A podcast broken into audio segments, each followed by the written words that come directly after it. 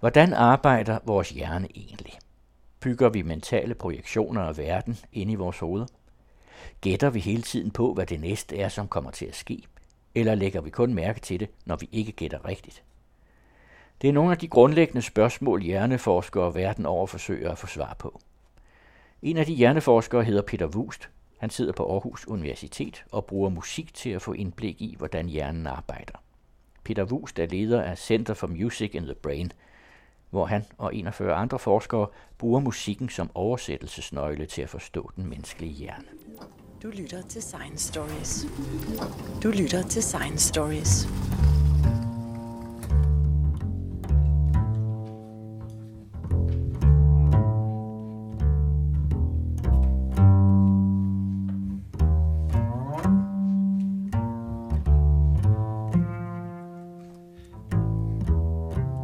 Næsten alle mennesker lytter til musik. Du har det måske i ørerne på løbeturen, du lytter til det, når du er på vej fra A til B. Der er musik i caféen, elevatoren og i venteværelset. Ser vi bort fra sangfuglene, der jo ikke laver musik, men leder efter mager, de kan hooke op med, og eller fortæller de andre hanner, at de skal holde sig væk fra deres område, så er vi den eneste dyreart, som har denne musikalske gave. Og hvorfor har vi så det? På Aarhus Universitet arbejder 41 hjerneforskere med at forstå vores forhold til musik. Center for Music and the Brain ledes af Peter Vuust, der foruden at forske i hjernen og musik, også er jazzbassist og professor på Rytmisk Musikkonservatorium i Aarhus. Han har længe gået og grublet over, hvad vores forståelse af musik fortæller om den menneskelige hjerne og hvordan den arbejder. Jamen, altså, det interessante ved musik, det er, at musik er bygget op om forventninger. Først og fremmest, så nu har jeg undervist i musikteori på konservatoriet i mange år, og grundlæggende så er det meste af det, som vi underviser i musikteori, det handler om forventninger, altså at man opbygger nogle forventninger i musikken. Hvis jeg nu synger for eksempel, så vil din hjerne forhåbentlig sige, ellers så skal vi have set på den. Så musik handler utrolig meget om forventninger. Faktisk på en måde, som mange musikstykker, det er faktisk hele indholdet af musikken.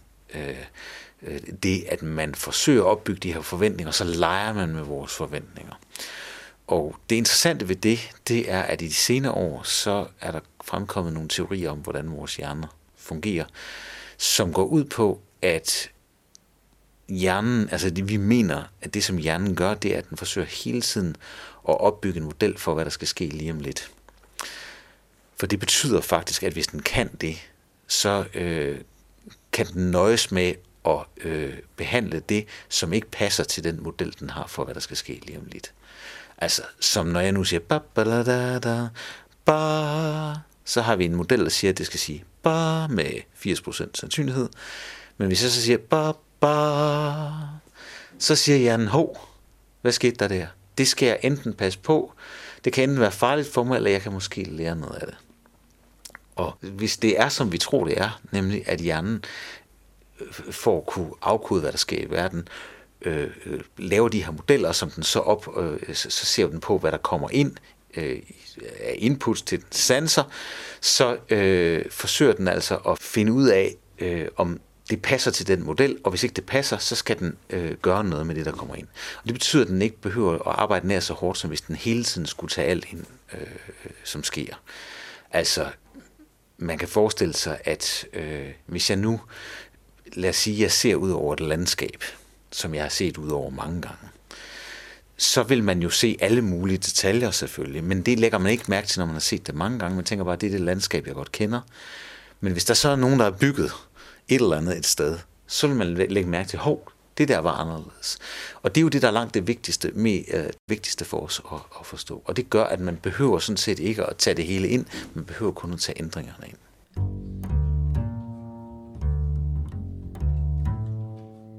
Vores hjerner skaber altså en model for, hvad der skal ske. Baseret på alle vores tidligere erfaringer skabes den model. Når hjernen har forudset forkert, er den særlig opmærksom, fordi den lægger fejlforudsigelsen ind som en værdifuld erfaring. Jo bedre forudsigelse, desto bedre overlevelse. Når man altså har sådan et læringsparat organ på øverste etage, så er det jo næsten uundgåeligt, at der opstår overraskende bivirkninger, som musik for eksempel. Noget af det, som de fleste kender, det er, at man går ned ad en stige for eksempel, og så lægger man ikke mærke til, at det sidste trin er længere ned end det andet. Og så bliver man utrolig overrasket, når det sker, at man kan faktisk også få skader i ryggen. Og det er fordi vores hjerne har lavet en forudsigelse, der siger, og helt uden at vi tænker over det, så laver det en masse forudsigelser om, hvad der skal ske lige om lidt. Og den forudsiger, at det er det samme trin, som man lige har taget. Og hvis det så ikke er det, så skal vi jo gøre et eller andet, det vil sige, så skal man jo på en eller anden måde genetablere sin balance for eksempel. Og for nu at gøre det her sådan lidt mere teoretisk, nu synes jeg, vi har ellers været inde på det ret teoretisk her, så det vi mener hjernen gør, det er, at den har en forudsigelse af, hvad der skal ske, og så det, der ikke passer, det fabrikerer en såkaldt prediction error, altså en fejlmeddelelse i hjernen, som hjernen så forsøger at minimere på den ene eller den anden måde. Det kan altså være ved for eksempel at sige, at det kan være, at jeg skal ændre den måde, som jeg oplever det her på, altså min perception. Eller også kan jeg gøre noget for at ændre på den måde, jeg ser på verden. Altså det vil sige, at jeg kan enten percipere, eller jeg kan handle. Og det er egentlig de to muligheder, vi har. Et eksempel kunne være, at hvis jeg nu, et eksempel jeg har brugt rigtig meget, det er, hvis jeg nu spiller 2 rytmer på én gang, en 4/4 og en 3/4 på samme tid, så kan vi jo både opfatte det her som en 4/4 eller som en 3/4. Jeg kan lige prøve at gøre det med mine fingre. Det siger altså sådan her, 1, 2, 3, 4, 1, 2, 3, 4, 1, 2, 3, 1, 2, 3, 1, 2, 3, 4, 1, 2, 3, 4. Det vil sige, at det, der sker i mine fingre, det er hele tiden det samme. Men alt efter, om jeg tæller det som 4/4 eller som 3/4, så lyder det helt forskelligt for os. Lidt ligesom når man ser de her billeder, hvor man kan se enten vase i midten og nogle ansigter til siden, men man kan ikke se begge dele på en gang. Og det vil altså sige, at det, der kommer ind til vores sanser, det danner ikke automatisk et billede i vores hjerne. Vores hjerne kommer med en idé om, hvad det er, den skal opleve. Skal jeg opleve en march, altså 4/4? Eller skal jeg opleve en vals?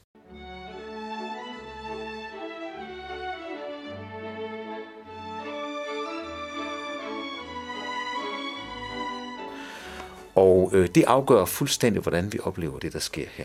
Men det er klart, at med sådan en kompleks rytme her, så er der hele tiden noget, hvor hjernen siger, jamen, passer nu den her model, jeg har for det? Er det nu en 3/4? Og så kan det jo godt være, at der er noget i musikken, der peger på, at det faktisk var 4/4, og så ændrer man den måde, man tænker på det på. Og det vil altså sige, der ændrer vi så vores perception af det. Vi ændrer simpelthen, vi ændrer hele vores idé om, hvad der sker i verden. Altså lidt det samme som hvis man ser en gyserfilm, og plus, eller en spændingsfilm af en eller anden slags, og plus det går op for en, at man havde helt misforstået, hvem det var, der var skurken, og hvem det var, der var de gode, og så videre. Sådan at det hele ændrer sig på en gang. Det vil sige, at vi ændrer på vores opfattelse af, hvordan verden er. Så det er den ene ting, vi kan gøre med det der, vi kalder prediction error, altså noget, der ikke passer. Men så kan vi også gøre det ved at handle. Det vil sige, når jeg nu har den her rytme, så kan jeg jo vælge at tælle den som 4/4 eller 3/4. Man skal godt nok have øvet sig på det, for at kunne gøre det. Men altså, hvis man nu prøver at høre det igen, så kan man prøve at se, hvordan det skifter lyd, når jeg skifter fra at tælle det som 4/4 til at tælle det som 3/4. Altså 1, 2, 3, 4, 1, 2, 3, 4, 1, 2, 3, 1, gadang, gadang. Ja, ja. Se, det ændrer ligesom lyd. Og det er simpelthen, fordi jeg vælger, jeg handler sådan personligt på en måde, så jeg hører det som enten 4/4 eller 3/4. Og det er den anden måde, vi kan løse den her prediction error på.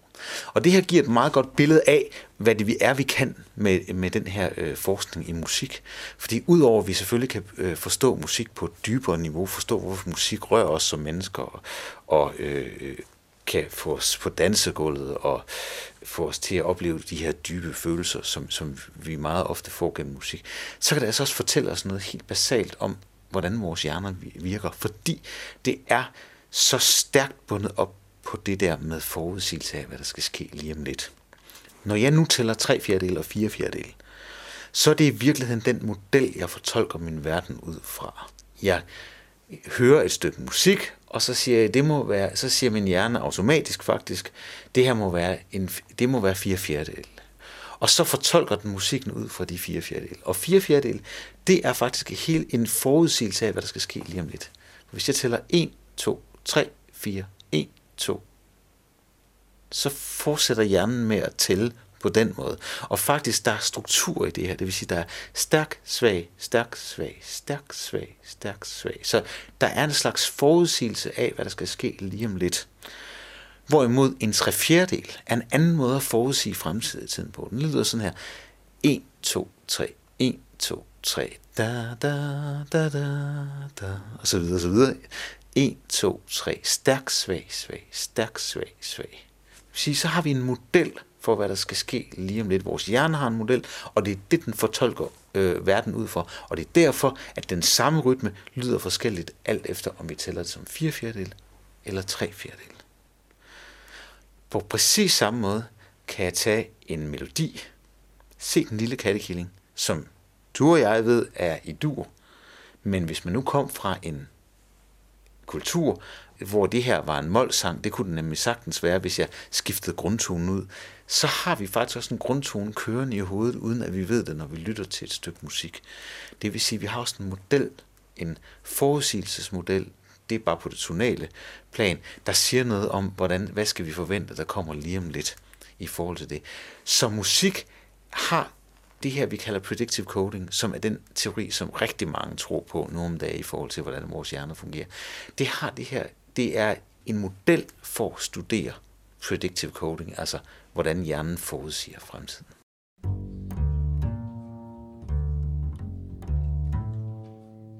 Mange forskere bruger en eller anden form for modelorganisme i deres forskning. Den lille uanselige plante gåseurt bliver flittigt brugt til blandt andet at forske i genmodificering. Bananfluer bliver brugt i den biologiske forskning i hele verden. Den har blandt andet givet os indsigt i forståelsen af vores døgnrytme. Erik Kandel fik Nobelprisen for at vise, hvordan erindring faktisk er proteinspor i hjernecellerne. Det fandt han ud af ved hjælp af havsneglen Aplysia californica. Modelorganismer er simple biologiske organismer, helst med et fuldt ud kortlagt DNA. Hvorfor det, kan man måske undre sig. Jo, for når vi ændrer på noget i en så simpel organisme, er det nemt at overskue, hvad ændringen resulterede i. Peter Vuust og hans kolleger bruger musik på samme måde. Men musikken har hjerneforskeren deres egen modelorganisme, der kan barberes ned til nogle meget simple elementer og stadig opfattes som musik. Når vi bruger musik til at undersøge hjernen, kan vi derfor få svar på spørgsmål om f.eks. hvordan hjernen arbejder med forudsigelse og sprog. Og noget, som man ofte har gjort, det er, at man har sammenlignet musik og sprog. Og det tror jeg er noget, som filosofer har gjort langt, langt tilbage. Og der er det jo meget interessant at prøve at sammenligne de to ting i hjernen. Det er ikke noget, der er særlig nemt at gøre, men der er rigtig mange forskere, der har forsøgt at gøre det. Og noget af det, som man kan se, det er, at musik, for eksempel harmonier i musik, altså akkorder, de følger jo sådan nogle mønstre, i hvert fald i den vestlige verdens musik. Sådan nogle bestemte mønstre, som vi på en måde er vænnet til gennem vores kultur. Sådan at vi ved, at med en vis sandsynlighed, så når der er kommet de her akkorder efter hinanden, så kommer der en bestemt akkord lidt senere. Og når man leger med det på samme måde, som man leger med sprog, så kan man faktisk se, at nogle af de samme områder i hjernen er aktive i forbindelse med begge typer af stimuli. Det er ikke fordi musik nødvendigvis er det samme som sprog for hjernen, men det tyder på, at der er nogle mere generelle mekanismer i hjernen, som både kan afkode en sproglig grammatik og en musikalsk grammatik, hvis man vælger at kalde det. Og det er også noget af det, som vi har været meget interesseret i at se, jamen, hvad pokker, er det så de samme steder? Er det præcis de samme steder i hjernen, eller er det nogle andre steder i hjernen? Og noget af det, som man har diskuteret meget, det er om, vi ved, at mange meget af den behandling, der foregår i hjernen af sprog, det foregår i venstre side af hjernen. Altså typisk, hvis folk får en blodprop i venstre side af hjernen, så inficerer det deres sprog. Men der har det egentlig været en gældende teori lang tid, at musik måske var mere til højre i hjernen, men nogle af de samme strukturer, sådan at hjernen er jo egentlig symmetrisk, eller næsten symmetrisk. Og det som så var den oprindelige idé, det var, at hvis vi har de her strukturer i venstre side af hjernen, der er forbeholdt sprog, så er musik til højre i hjernen. Men jo mere vi kigger på det, jo mere kan vi se, at specielt hvis man for eksempel bliver en dygtig musiker eller øver sig på sit instrument, så kan man sagtens have nogle af de her, involvere nogle af de her områder til venstre i hjernen. Det betyder ikke nødvendigvis, at de gør det sammen. Det betyder bare, at den idé, man havde før i tiden om, at musik og sprog var adskilt moduler i hjernen, den holder nok ikke fuldstændig stik. Der er i hvert fald ikke de indiser, man havde på det før, de passer måske ikke helt.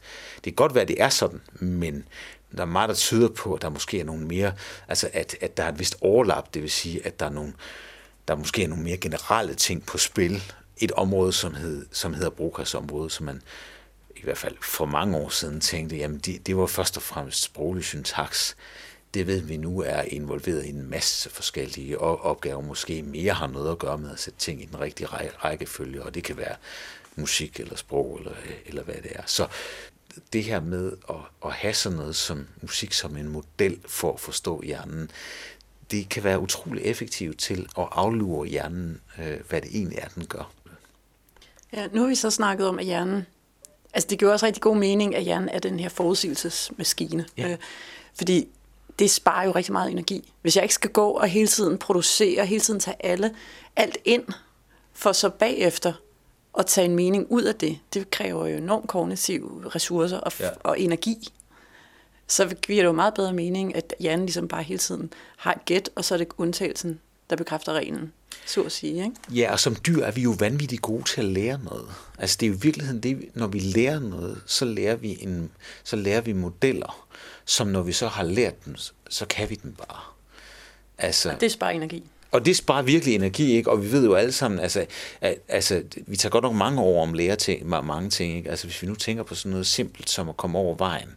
Det som man i virkeligheden gør, når man går over vejen, i hvert fald hvis det er en befærdet gade, det er, at man regner ud, hvor de andre bilister, cyklister og trafikanter vil være om lidt, når man selv er på det samme sted. Og det lægger man faktisk ikke mærke til, at hjernen foretager alle de her beregninger. Men når man er blevet voksen, så kan man jo gå over vejen og spise en burger og tale telefonen og ikke tænke overhovedet over, at man kommer helt sikkert over vejen. Men det er jo ikke noget, man kan, når man er 5 år. Altså det tager mange år, før forældre bliver helt trygge ved deres børn er i trafikken. Og det vigtige der, det er jo at forstå, at mange af de ting, som vi opfatter som utrolig simple og naturlige, også det at bevæge os til musik i takt, det er sådan noget, der tager lang tid for hjernen at forstå. Det er faktisk ikke nemt at gøre, hvis man skal have en computer til at gøre det. Så noget helt simpelt som, altså lad os hvis man sætter et stykke musik på, og så få en computer til at bevæge sig i takt til musikken. Det er der stadigvæk forskere, der arbejder på, for det er simpelthen ikke nemt, og det sjove ved det er, at dyrene, de kan det heller ikke. Men det er jo simpelthen så naturligt, så man tænker, men hvorfor skulle man undersøge det? Hvorfor er det forskningsmæssigt interessant? Det er det simpelthen, fordi det er et mysterium, at vi kan. Så det kunne være en af nøglerne til at forstå hjernen? Ja, det er en af nøglerne til at forstå hjernen, og det er noget, som vi har været rigtig interesseret i, hvordan pokker det kan lade sig gøre, at hjernen kan gøre det her. Altså, vi kender nogle ganske få dyr, som man kan lære at bevæge sig i takt til musik. Der er nogle papegøjearter, der kan. Der er en, der hedder Snowball, man kan gå på nettet og se den, som kan danse til, jeg tror, det er et nummer af Backstreet Boys. Den der everybody. Så bevæger den sig, og den ligefrem headbanger også dernede. Ja, ikke? Den har jeg set. Men den har du sikkert set. Ja. Men faktisk så den originale video, der er derude, der kan man se, at der står en person og bevæger sig i takt. Så spørgsmålet er, om den bare i virkeligheden forsøger at gøre det samme som den person, der står over for den. Det ved man ikke rigtigt, men lavet så et forsøg, der er mere kontrolleret, der kan man se, at den kan faktisk godt bevæge sig i takt, og man kan godt sætte tempoet lidt op og ned, sådan at den kan også forholde sig til tempoet. Men den er ikke særlig god til det. Den er faktisk ret elendig. Og den kan slet ikke gøre det, som vi andre kan, nemlig forstå, at det siger stærk, svag, stærk, svag. Det troede man faktisk først, den kunne, men det kan den ikke. Og nu har man fundet en søløve, der kan bevæge sig til det også. Men, og den er rigtig god til det, men det har taget dem utrolig lang tid at lære den det. Jeg tjekkede ud Kakaduens Snowball af et underholdende bekendtskab på YouTube. Den rejser hovedfjerne og headbanger og rocker igennem til et stort repertoire af musik. Også Queens Another One Bites the Dust.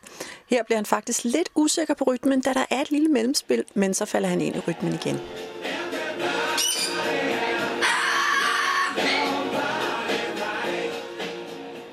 Du kan se søløven Ronan på YouTube, der ligger og rocker til Earth, Wind & Fire's Boogie Wonderland.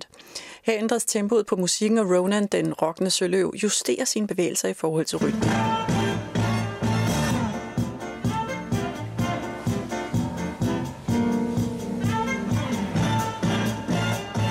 I forsøget lægger Ronan ud med at rocke til den oprindelige sang, så sættes tempoet ned, og man kan ligesom se, at søløven flere omgang er lidt for hurtig og nødt til at korrigere sin rytme, og således fortsætter klippet på YouTube. Ronan er i stand til at justere sine rytmer og rocke i takt med de forskellige udgaver af Boogie Wonderland, både hurtigere og langsommere. Men umiddelbart virker søløven nu mere interesseret i belønningen, som den får, når den har løst opgaven, ind i at rocke til musikken. Der er altså ikke noget, som tyder på, at den af egen drift vil tage til koncert og danse til musik og få glæde og velvære ud af det. Så det er ikke sådan noget, de bare gør af sig selv, og de fleste af dem bliver ikke ved med at gøre det, når man stopper musikken. Det kan vi jo, vi kan jo sagtens blive ved med at bevæge os i og holde rytmen til noget. Så det er en helt speciel menneskelig egenskab, og det sjove ved det er, det er jo noget af det, der giver rigtig mange mennesker store oplevelser med musik. Altså det der med, at man sidder i en stol, og man kan simpelthen ikke sidde stille. Og det tror vi er et udslag af det her, vi kalder predictive coding. Det der med, at vi vil gerne forudsige fremtiden på en måde, så vi kan bevæge os i takt til den. Altså 1, 2, 3, 4 vil gerne gå i takt, fordi sådan er vores motoriske system indrettet. Men det auditive system, det er, hvor lyden kommer ind, det siger hele tiden, rytmen siger dat, dat, ga, dat, dat, ga, ga.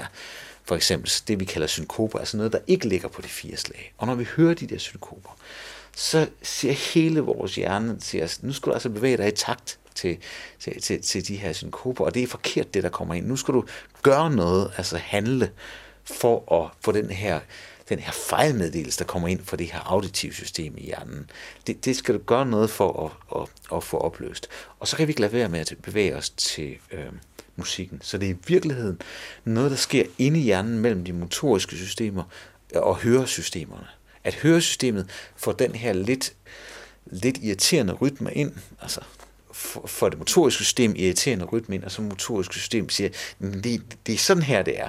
Og så står de faktisk og har en lille dialog, konstant dialog, som gør, at vi bliver nødt til at bevæge os til musik.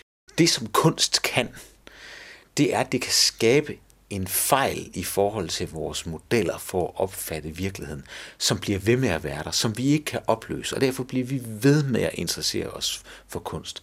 Og derfor bliver vi i virkeligheden en af kunstens raison d'être, det er, at den kan få os til at blive ved med at vende tilbage til noget, som piger os, noget, som kan være vigtigt for os. Noget, det gør ting vigtige for os ved at skabe en fejl, som vi ikke kan løse.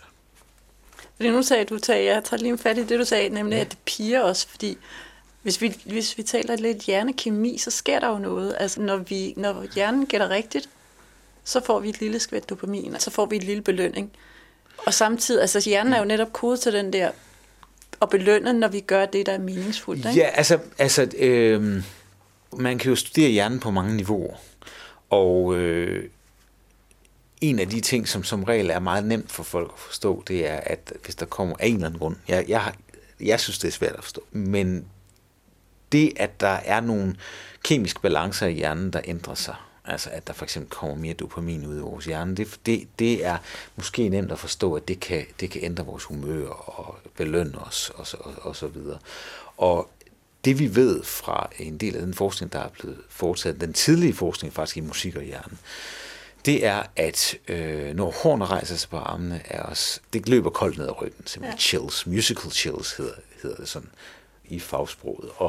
Og der har man vist i adskillige forsøg, at det betyder, at der kommer mere dopamin ud i vores hjerne i de der dybtliggende kerner, som har med belønningssystemet at gøre. Og det påvirker nogle centre, der hedder nucleus accumbens for eksempel, som er sådan meget kendt belønningscentre, og sandsynligvis også noget i den frontale del af hjernen, som hedder den orbitofrontale cortex, som sidder lige over øjnene. Og det vil altså sige, at vi kan se, at de her store oplevelser, som mange mennesker har med musik, sandsynligvis gør, at vi får mere dopamin ud i vores hjerner.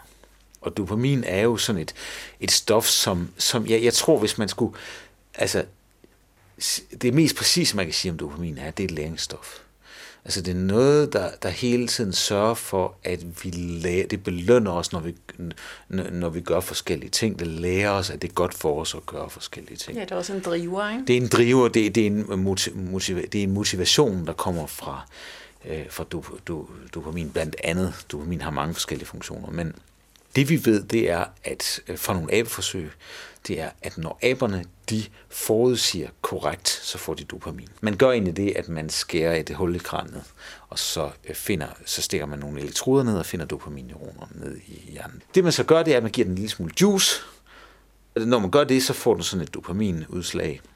Så begynder man at blinke med en lygte ganske kort tid før, og så kan man se, at man stille og roligt betinger det her, sådan at dopaminsignalet flytter fra der, hvor det får juice, til der, hvor man blinker. Altså, hvor man blinker lidt før. Sådan lidt ligesom Pavlovs hund, ja, du ved, det er fuldstændig det der betingning. Og det vil altså sige, at vi kan se, at nu får den ikke dopaminen, når den får belønningen. Fordi nu har den forudsagt, at det er der, den får belønning. Og hvis man så ikke giver den belønning, så falder dopaminniveauet. Hvis man så giver den noget andet juice, end det den havde forventet, så får den både belønning, når den forudsiger, og når den får det andet juice, hvis den kan lide det, vel at mærke. Det vil sige, at hele det her spil, det sørger for, at vi lærer at forudsige, hvad der skal ske lige om lidt, men det gør også nysgerrige i forhold til, om der skulle være noget andet, der kunne give os noget mere dopamin. Og det ved man faktisk også fra de der abeforsøg, at det er, at selvom den har lært, at når den trykker på den ene knap, det er altså der er størst sandsynlighed for, at den får lækker juice, så en gang imellem, så prøver den alligevel den anden knap. Det kunne jo være, der var noget, der havde ændret sig. Og det er jo rigtig, rigtig praktisk i forhold til, at man kan lære noget. Så dopamin er et slags læringsstof, det lærer os at forudsige korrekt. Men dopamin er altså også det, som musik leger med. Og så kan man måske nu forstå, hvorfor musik er så stort for os som mennesker, fordi det er totalt bygget op om det her med at skabe forventninger og lege med de forventninger, sådan at vi både kan få dopamin på vej hen mod, at der sker noget, som er spændende lige om lidt, og så kan vi ved, at man leger med, om vi så får det, vi forventer, eller vi får noget lidt andet, så kan hjernen også få dopamin på det der tidspunkt. Så det er sådan en slags en leg med vores belønningssystem.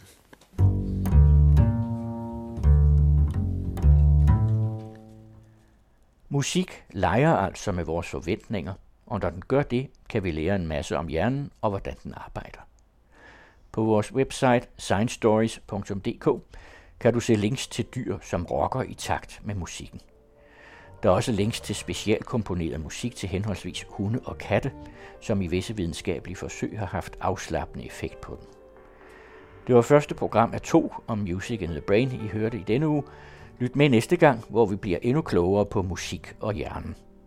I hørte Charlotte Koldby, der har produceret denne udsendelse til Science Stories. Og I hørte også Peter Vuust fra Music in the Brain på Aarhus Universitet.